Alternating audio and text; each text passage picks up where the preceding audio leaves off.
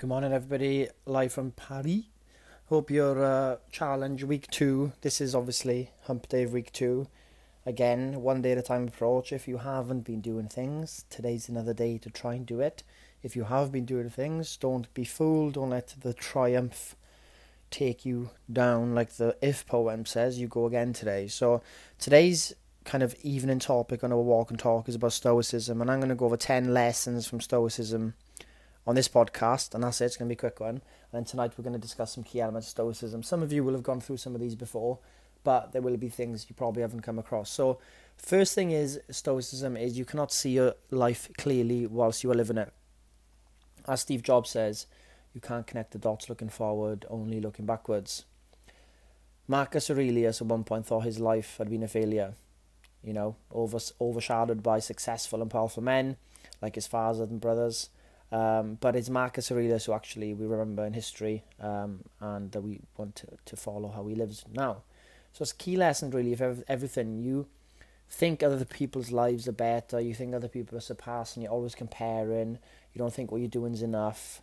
But none of us know kind of the impact we can end up having on people. Some some of you may do something for a week and your colleagues or family, friends, kids see it and change their behavior, but you never know about it. Sometimes we don't need to know about our impact all the time. We can't evaluate our actions in the moment all the time. Like you living, you doing this challenge, you might be like, "That's doing nothing for me. What's the point?" But this could be doing everything for your partner, your kids, your your job. You you might not realize it yet. So sometimes we pull the pressure off the results. We don't know the end result from the stuff we do. But what we want to do is we want to build a character. We want to build we want to look at what type of character we want to build, and that is the goal. We don't want to be building some. We don't want to be building a goal. Does that make sense? We don't know where you're going to end up, but what we can do is focus on the character we want to be, and the values that we live right now, and then happy days, and let that go where it may, and don't put any pressure on the end result.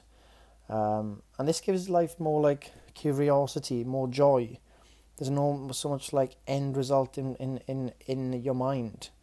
Um, just kind of guide yourself remind yourself one day at a time what type of person do I want to be? I want to be moderate I want to be in control of my actions. I want some self-control.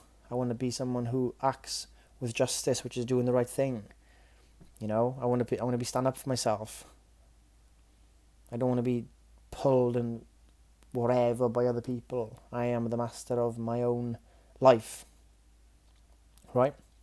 So outcomes are not guaranteed, but follow the type of person you want to be daily, and that magical path will go somewhere. Okay. Unwavering adherence to decisions once he's reached them. Okay. So uh, Marcus used to say is what he admired from most in his adopted father is this quality, is just as admirable today, really. Many of us are plagued with indecisiveness. Luckily, indecisiveness is a learned behaviour and can be unlearned.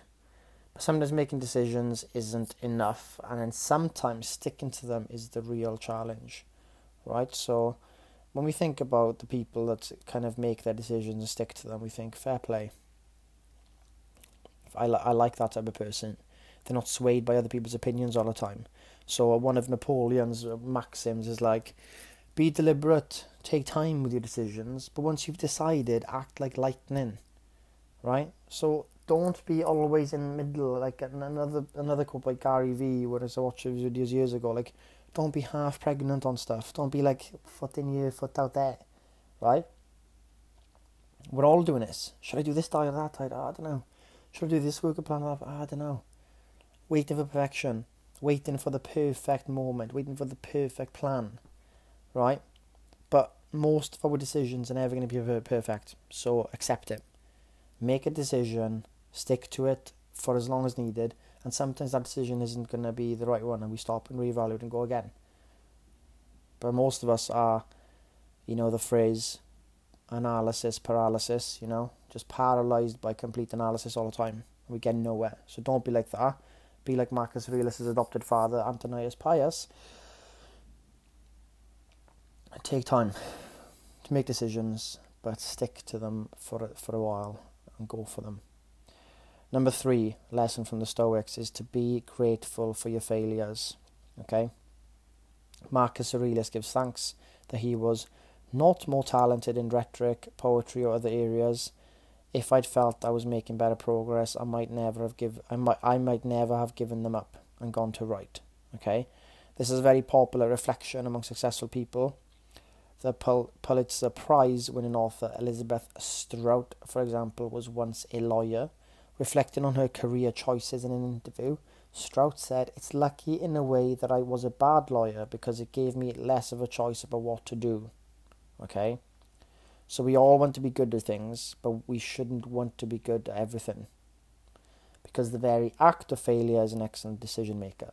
And we spoke about this on the Monday walk and talk that the jobs we end up being doing in the end, um, maybe sometimes completely different from what we start off as. You might think you want to be a teacher, and you end up not have patience with kids.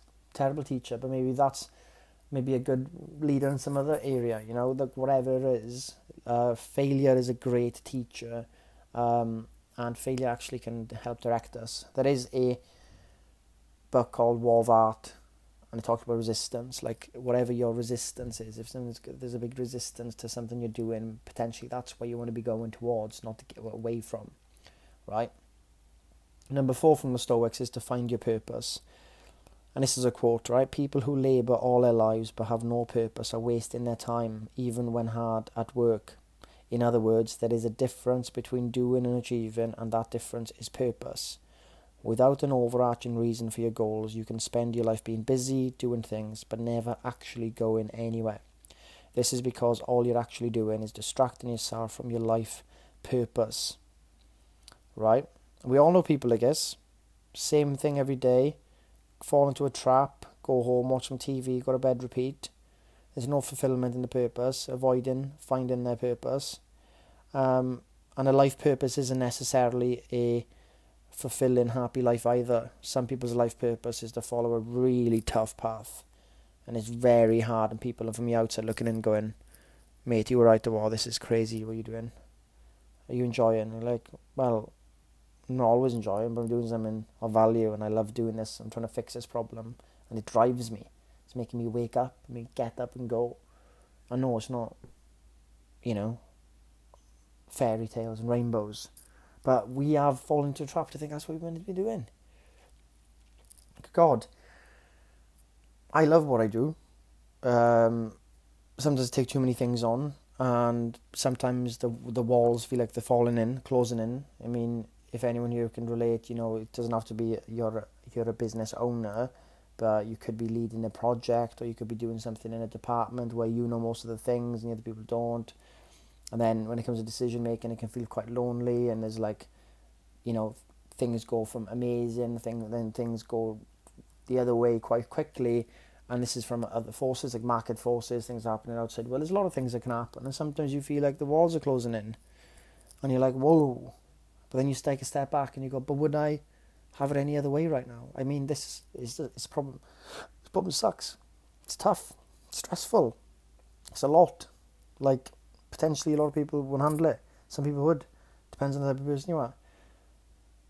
But would you want to be someone else, or would you want to be trying to resolve this problem? And then you really take a step back and you go, yeah, well, I wouldn't want to be elsewhere. Like I would rather be doing this problem than, you know, doing something like just laxy daisy, eight nine to five type of stuff. So there's always the element of yeah, it sucks sometimes, but it's something that sucks that I actually want to be doing that sucks. Do you know what I mean? Um, so the Stoics realised this quite quickly because a lot of the stuff, there's a lot of the jobs the Stoics were doing were in top leadership positions, and they realised, hey, this isn't always fun. It's not always joyful. It's not always glory. It's a lot of shit. But this is what I want to be doing. I want to be working on this shit, right? Number five, only you can help yourself. Well, well, well, isn't that true? When jarred by circumstances, revert at once to yourself. At numerous points in the meditations, Aurelius suggests that in times of peril of crisis, people turn inwards and learn to support themselves. We often have the opposite impulse. When things go wrong, we turn outwards, we call people, surround ourselves with distractions, aka crystals. We talk to anyone who will listen, and whilst there is a time for this, the time comes later after you've helped yourself. There is only action, guys. Right? There is only action. The quicker you realize this, the better. Like all the problems you have, talking to someone can help you address the problem for sure and help you get to the next step 100% what however you like coping, if it's smoking, if it's healing crystals, if it's uh, um, reading, you know, zodiac sign stuff, if it's going to see psychics, if it's um, re- going into books, whatever. All like, and that's one thing I do. Whatever it is you're using the corp to help you, whilst they can help in the moment, you quickly realize all of these things lead to the next action, right? So it might be that you think about speaking to someone and they tell you, and afterwards you feel good, and you take the next step towards helping yourself. And the next step is the actual thing that does help yourself. Talking to your friend was a route to doing it. Could be that you're feeling really down, whatever.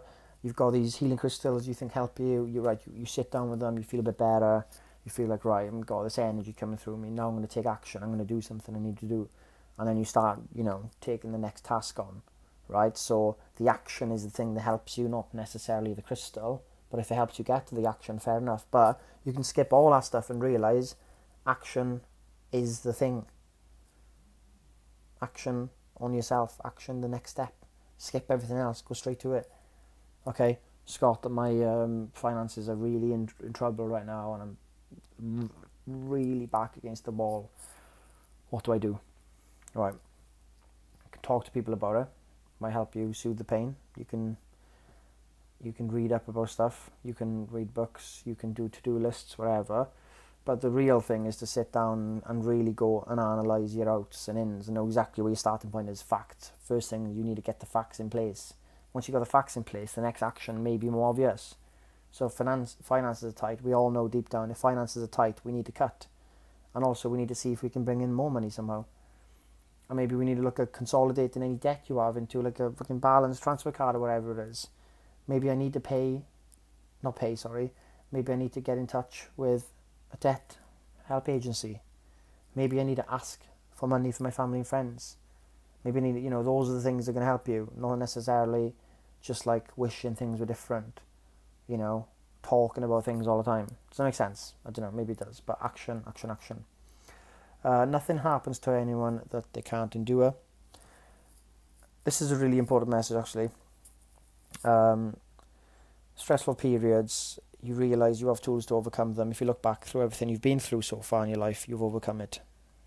And I'm not talking about like the really extreme, um, hardcore stuff that some people can't overcome, right? Then you, you learn to live with those things, like chronic illnesses. I think it's a different topic. A lot of people, a lot of us are luckily not going through like chronic illnesses that are very del- debri- oh, sorry, debilitating. oh, what's the word? I think that's the, you know what word I'm trying to say. Um, but we got the tools. We've been through a lot of stuff, right? We've all of us been through a lot of stuff. You've got to trust yourself to get through the, the next storm, the next shit storm you're going to go through. I think once you trust yourself, you can get through it because you've been through everything else so far in life. Gives you maybe a boost for the day, and if you can just focus on one thing at a time, one day at a time, you can get through any problem one day at a time. Right? Don't run away and take that too far. Like you know, well, got terminal cancer, to end, die next week, Scott. How can I get through things one day at a time?